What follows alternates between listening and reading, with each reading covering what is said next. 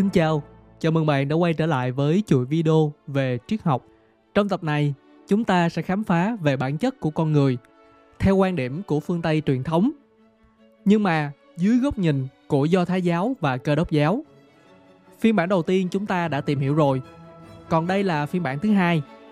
Phiên bản này cơ bản cũng giống như là phiên bản đầu tiên.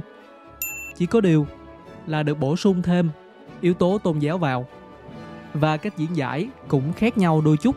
Phần đầu tiên thì chúng ta sẽ nói về những ảnh hưởng của phiên bản đầu tiên của Play-Doh lên phiên bản này. Sau đó chúng ta sẽ nói về những điểm khác nhau.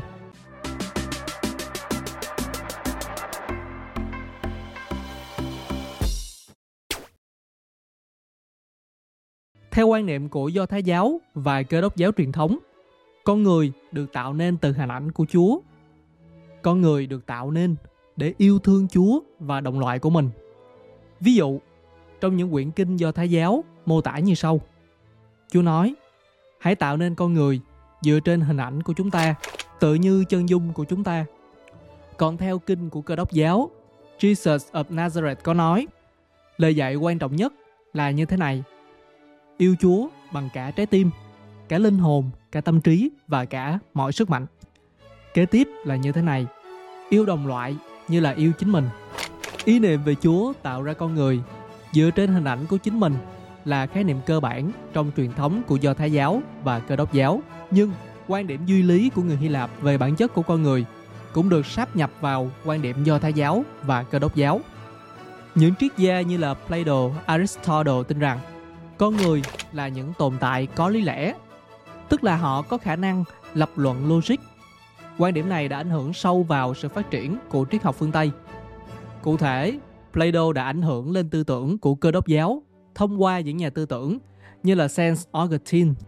Augustine rất am hiểu về quan điểm của Plato và đã điều chỉnh học thuyết của Plato để cho phù hợp với cơ đốc giáo.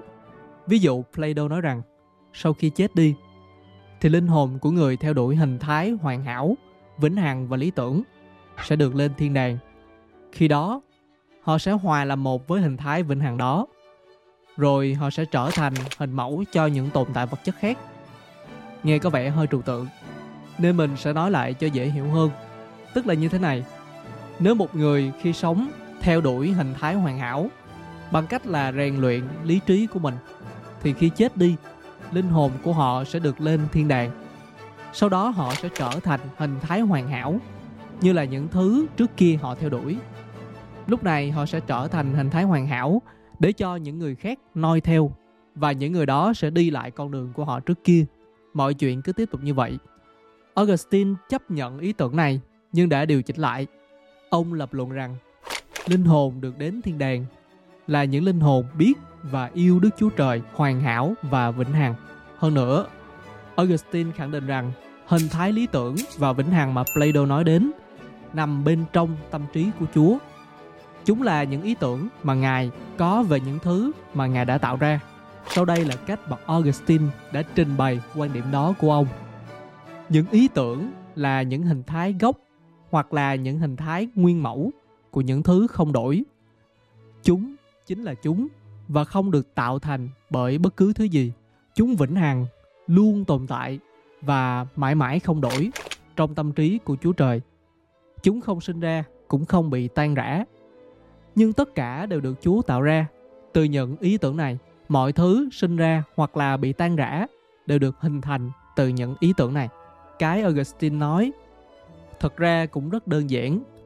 Đôi khi tư duy của ông phức tạp quá hoặc là cách dùng từ ở thời đại đó khác với bây giờ nên nghe hơi mơ hồ.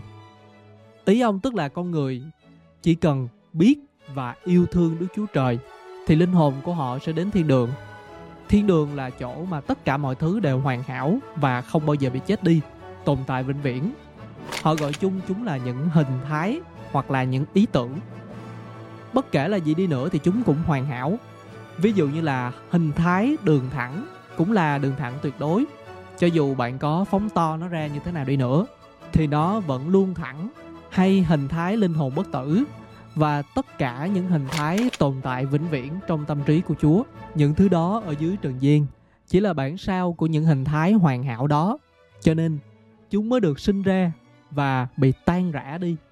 Ví dụ như là một người phụ nữ ở tuổi 20 rất đẹp, nhưng 50 năm sau, nhan sắc của cô ta sẽ trở nên già nua. Augustine cũng lấy học thuyết rằng bản ngã hay còn gọi là cái tôi hoặc là trong tiếng Anh là self. Thứ này có lý lẽ và phi vật chất. Một linh hồn có thể suy nghĩ và lập luận. Linh hồn là bất tử và phi vật chất.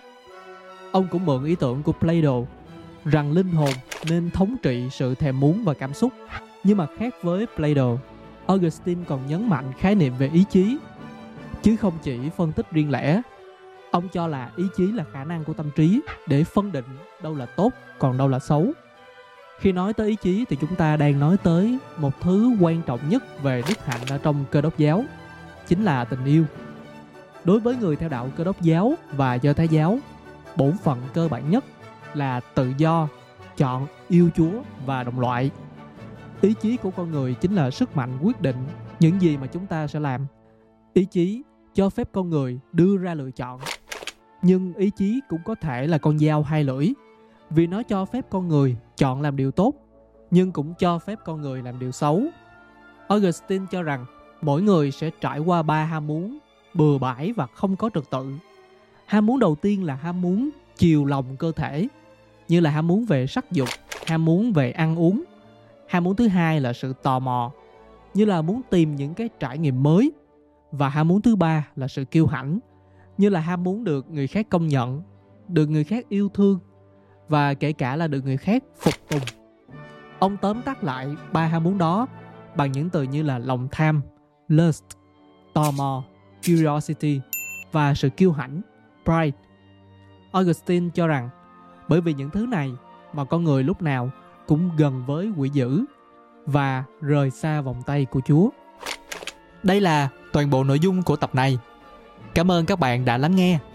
Trong phần mô tả của mỗi tập, mình luôn có để danh sách của toàn bộ các tập trong từng chủ đề.